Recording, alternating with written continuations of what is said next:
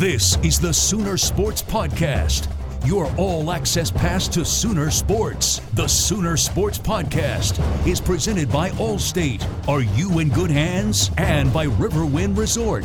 Riverwind Resort, the place to be. Oh, mama! What a play!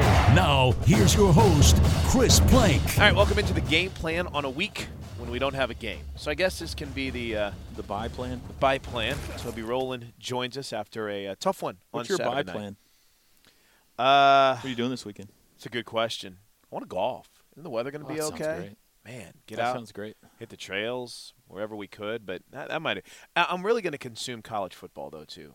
I, I I think you brought this up. This was a real good perspective about the NCAA tournament. When you are sitting at home, you can Right. watch every game and and it's awesome. When you're embedded with a team like you were with Oklahoma this year, there are times when your game is over and most of you have no idea what happened during the day. I was like, "Oh, did you see that crazy finish?" Got You know, something here or Yeah. there, and you, you know, when you go home at night and watch uh, the daily highlight show or whatever, you're like, oh wow, I had no idea. Right. Or you you had seen on a score that somebody won, but you didn't know the miraculous yeah, way and yeah. In which they won. So when we get these bye weeks, it is nice to kind of veg on the couch. And we got some good games this weekend too. You know, you got uh, what A and M is uh, is taking on Arkansas this weekend. So you've got some uh, Baylor and Oklahoma State in the Big 12. in the Big West 12. Virginia and BYU play this weekend. I liked Dana Holgorsen's comments about that. He goes, "Yeah, we'll see what happens whenever you get some of those teams from the West Coast and you go out there and you play uh, coming here." So. Eh. I'm intrigued. I'm intrigued by West Virginia too because right now West Virginia and Baylor the only undefeateds left in the Big 12. Uh, we're we're just wrapping up. We taped this after Bob Stoops' press conference. I uh, I love the press conference today. Went in depth, talked about a lot of issues, and has the confidence they're going to get things fixed, doesn't he? Yeah, I, it, he has always been, you know, really good at taking losses head on, you know, and accepting the blame and walking into a press conference with his uh, chin up and chest out and saying, all right, bring on your toughest questions. I know I got to answer them. And uh, I think he did that again on Monday. He's disappointed. Everybody who is an Oklahoma football fan, player, coach, is disappointed that they're one and two right now. Uh, two weeks and uh, what was it? Three days ago when this drops, we were waking up in Houston, Texas, with the excitement of an entire season in front of us and the number three ranked team in the nation. Thinking maybe this was a year that Oklahoma gets a national championship number eight. That was two weeks and three days ago. Yeah.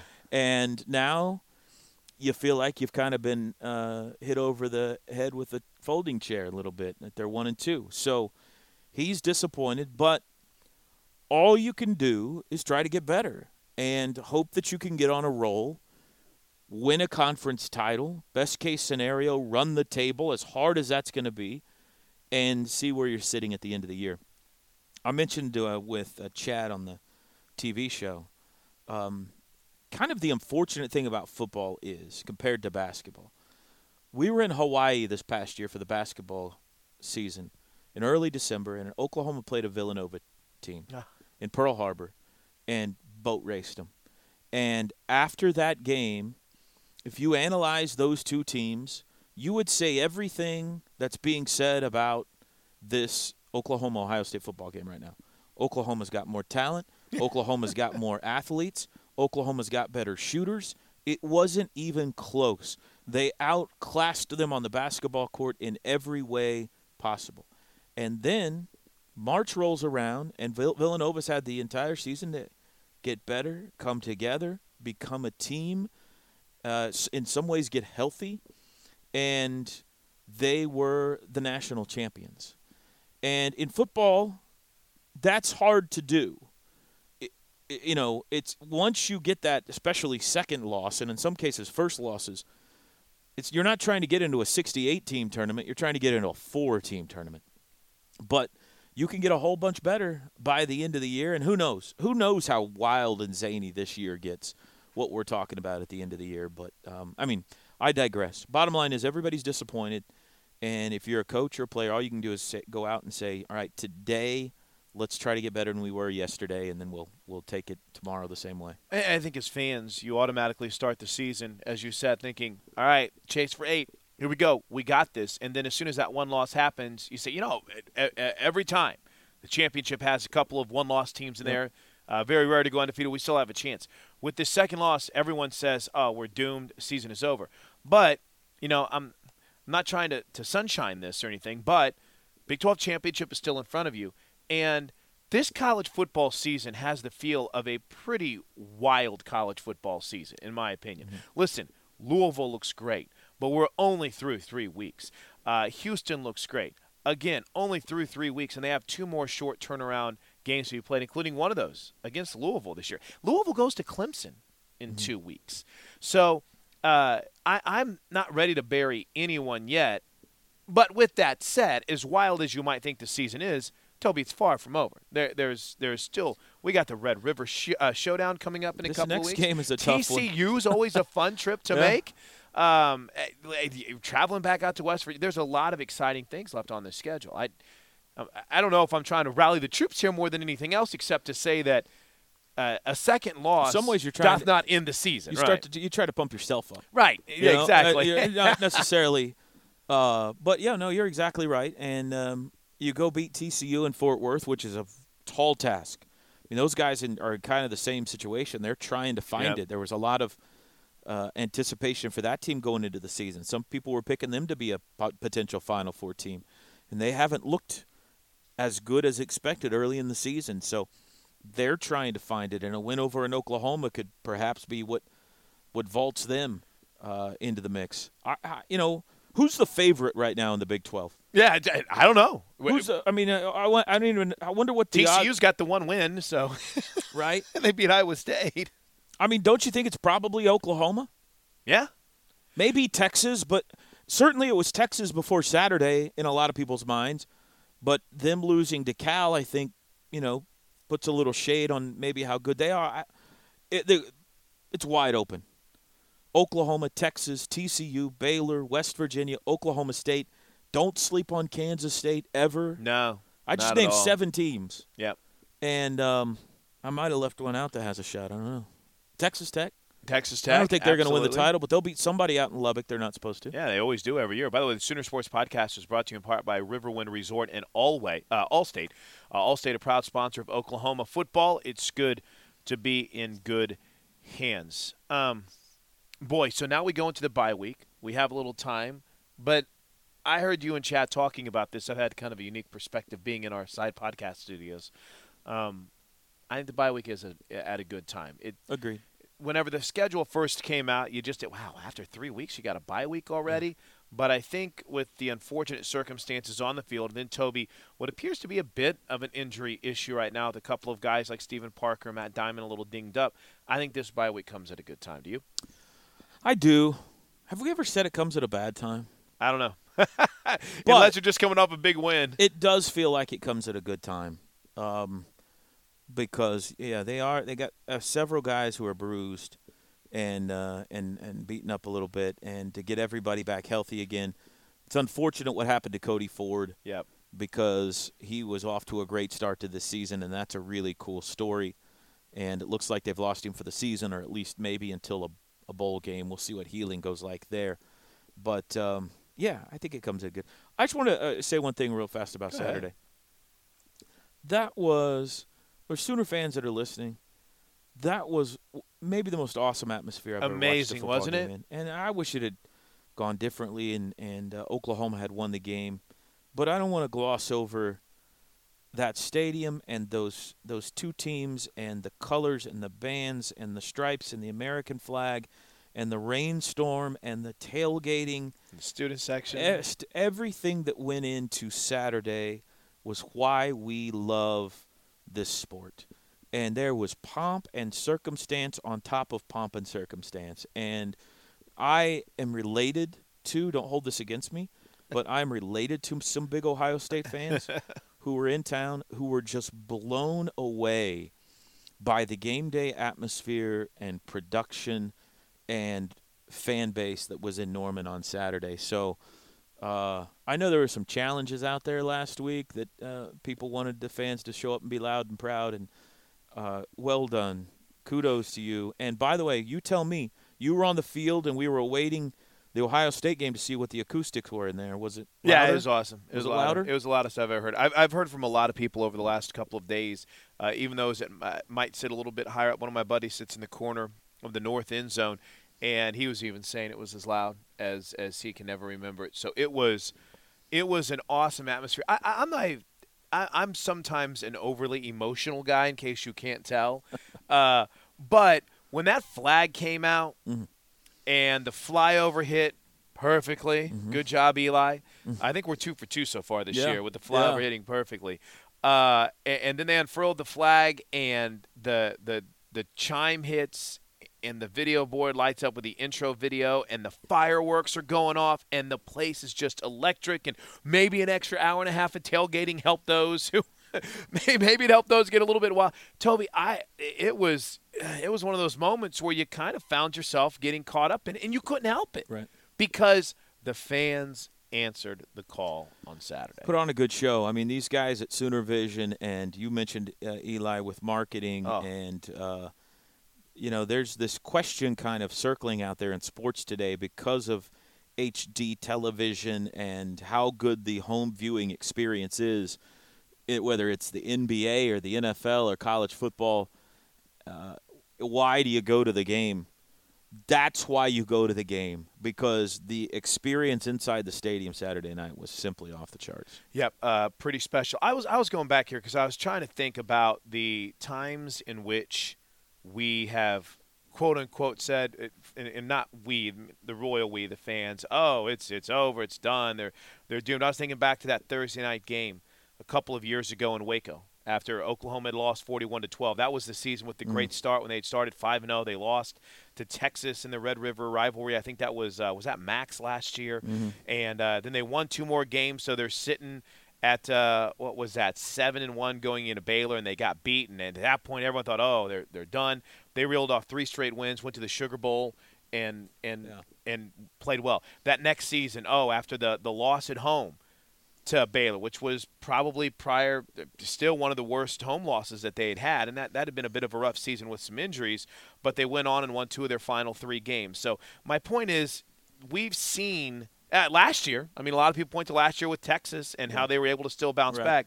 Toby, we've seen this team consistently over the last three years find ways to overcome adversity, haven't we? Yeah, um, I'm not all that worried about the offense.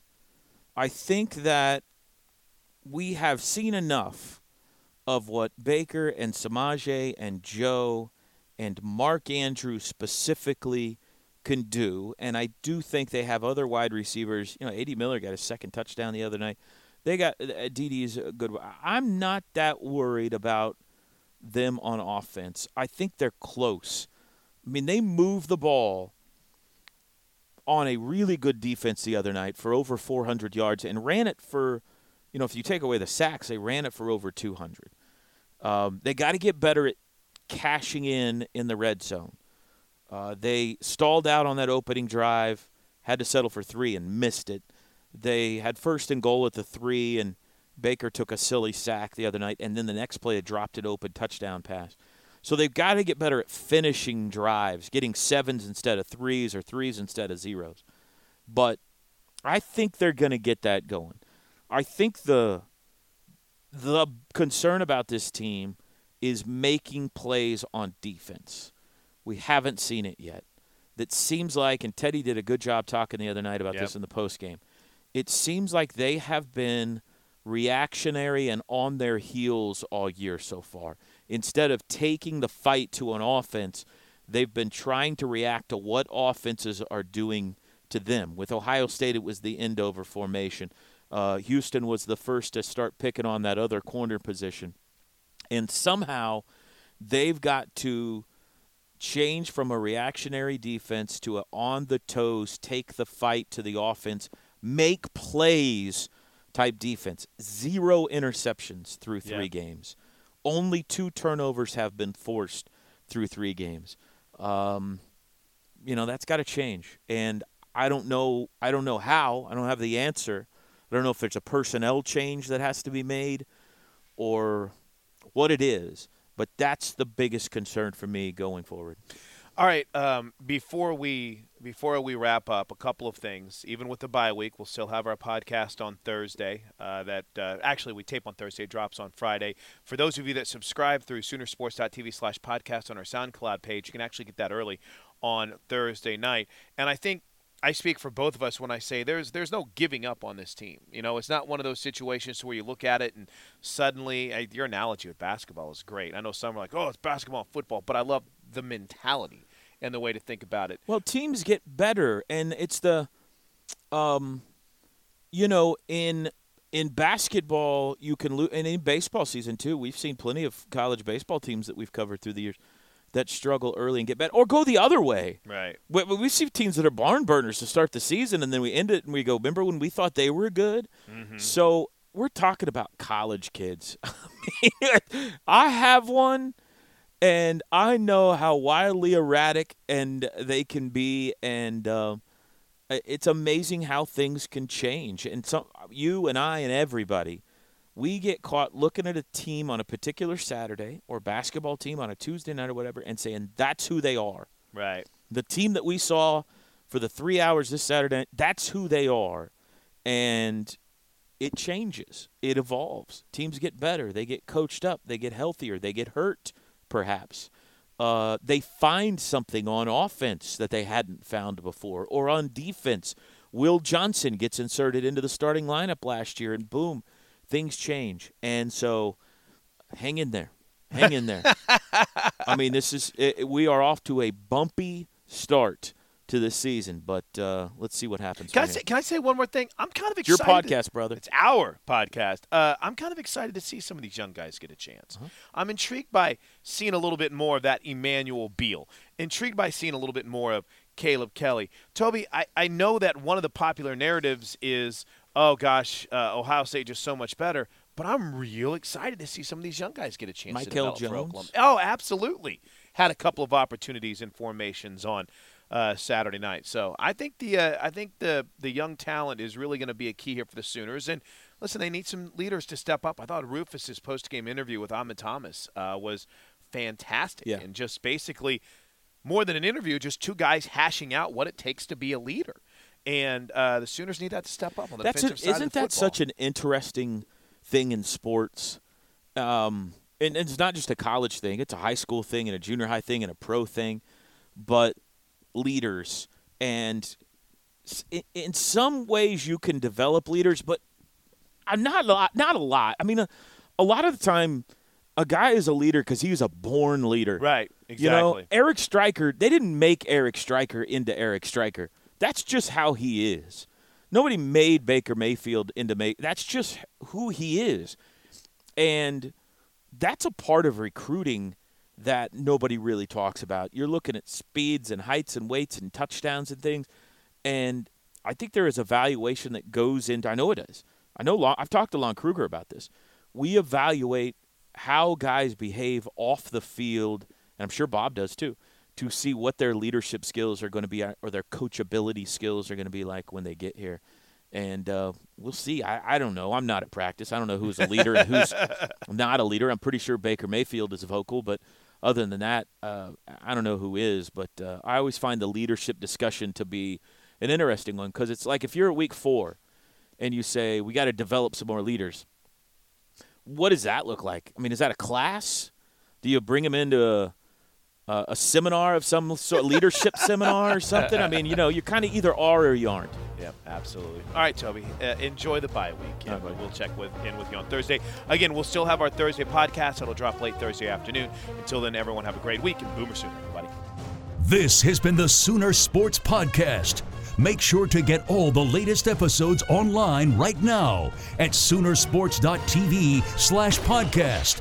And make sure to follow us on Twitter at OU on the Air.